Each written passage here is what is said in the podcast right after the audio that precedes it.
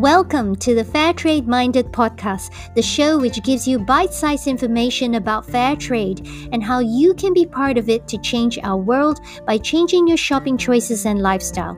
I'm your host, Cynthia Cheung, founder of MyFairBaby.com.au. Thank you for joining me today.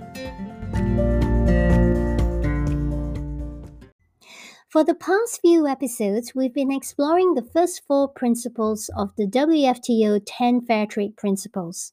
To learn more about how WFTO came about and what each of the first four Fair Trade Principles mean, you can listen to episode 8 onwards. Today, I'll be exploring Principle 5 of the WFTO 10 Fair Trade Principles, which requires fair trade enterprises to ensure there is no child labor and forced labor involved in the making of any of the products from start to finish. That includes the raw materials used, for example, cocoa beans for chocolates or cotton for fashion wear and accessories. Principle 5 ensures that fair trade enterprises adhere to the UN Convention on the Rights of the Child and the national or local law on the employment of children. This includes no forced labor in its workforce and members of home workers.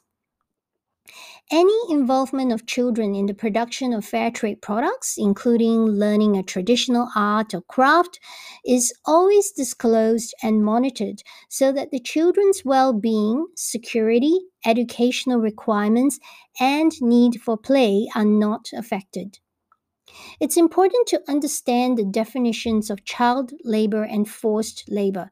Let's start with child labor.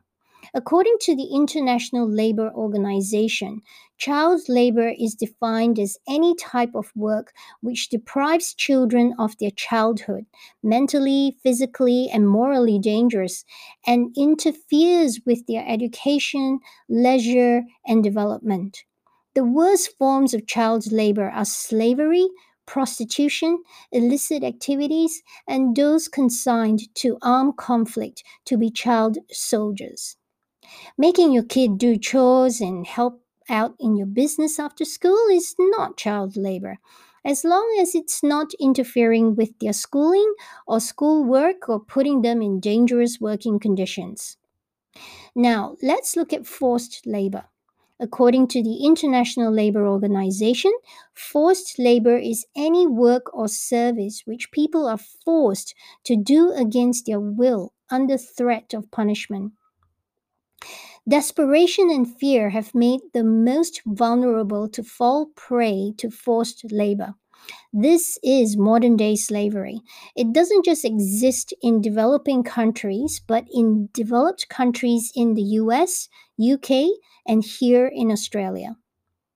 Human trafficking is a dark industry that has generated $150 billion a year from the broken backs, broken hearts, and broken dreams of men, women, young and old, including children. The COVID-19 pandemic has unfortunately fueled human trafficking to grow in our times. The World Health Organization issued a statement on October 13, 2020, saying, "The pandemic has decimated jobs and placed millions of livelihoods at risk. As breadwinners lose jobs, fall ill and die, the food security and nutrition of millions of women and men are under threat, with those in low-income countries, particularly the most marginalized populations, which include small-scale farmers and indigenous peoples, being hardest hit. With low and irregular incomes and a lack of social support, many of them are spurred to continue working, often in unsafe conditions, thus exposing themselves and their families to additional risks. Further, when experiencing income losses, they may resort to negative coping strategies, such as distressed sale of assets, predatory loans, or child labor."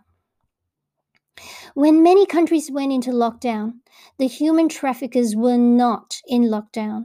These traffickers were busy exchanging lives for profits. This problem is exacerbated when organizations that only care about profits turn a blind eye to the ugly truth in their supply chains. It's a pervasive problem which requires a global response. I would encourage you to find out in your own country whether the modern-day Slavery Act is enacted in your country. Join the petition if not. It's about time organizations be responsible business citizens and do the right thing to uphold the basic human rights of our fellow human beings. WFTO's Fair Trade Principle 5 sets the bar for what responsible organizations look like.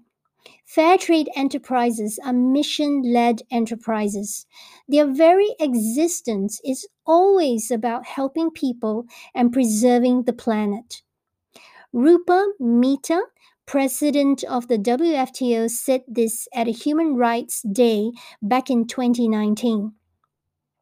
When fair trade began as a movement all those decades ago, our dream was about making global trade truly just. This meant an unwavering focus on the people with least power in global supply chains, those making the products that we all enjoy. Decades on, our dream remains just as clear, and we march arm in arm with the global human rights movement to make this a reality for all workers, farmers, and artisans. Fair trade enterprises don't wait for consumer pressure or market reward to do the right thing. Their mission is central to their existence, to bring justice back to trade and change the lives of those they help. One of the causes for child and forced labor to occur is war and conflict. When people are displaced and are desperate, they are susceptible to human trafficking to do work they didn't sign up for. One of WFTO's guaranteed fair trade enterprise is WomenCraft. Based in the remote northeast of Tanzania, WomenCraft's mission is to increase economic opportunity in the post-conflict tri-border area of Rwanda, Burundi, and Tanzania by bringing rural women together, facilitating their growth, and connecting their artistry to the global marketplace. Founded in 2007, WomenCraft promotes peace and cohesion between the refugees and hosting communities. They have successfully connected women with diverse backgrounds to work together as one business and with one common goal. WomenCraft's approach has built healthy relationships and reduced tensions between former refugees and refugee hosting communities in a region marred by conflict.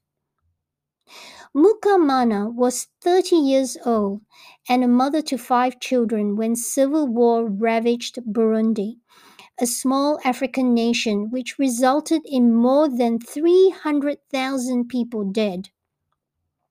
Mukamana joined over 500,000 people to flee from conflict. Many families fled on foot in the dark of night to avoid detection. Mukamana and her family ended up in the Mandeli camp in northwestern Tanzania. Burundi women are skilled weavers learning the local craft at a young age. When WomenCraft established the first group of women artisans in the Mandeli camp in 2017, Mukamana became one of the first weavers of the WomenCraft group in the camp. Weaving provided a good source of income for her family.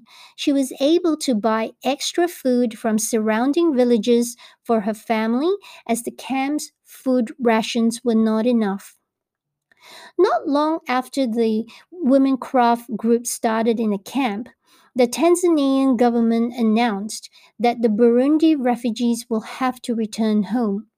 Fortunately for Mukamana, her income from weaving meant she could rebuild a new home for her family.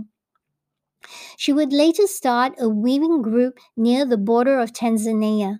Part of her daily routine is a walk with her colleagues, weave beautiful baskets, placemats, storage, planters, and many more, which has given her a steady source of income and great community connections. Today, there are over 600 women artisans who are able to be independent, raise stronger families, revitalize their communities, and inspire the world around them. Do check out their aesthetically pleasing website, www.womencraft.org, to shop around and support the great work of these women artisans. Fair trade enterprises like WomenCraft have demonstrated why Principle 5 of ensuring no child labour and forced labour is central to the mission of their organisation, upholding human rights and finding respectable work for vulnerable communities to provide income in connection with others are keys to living peacefully and free from poverty.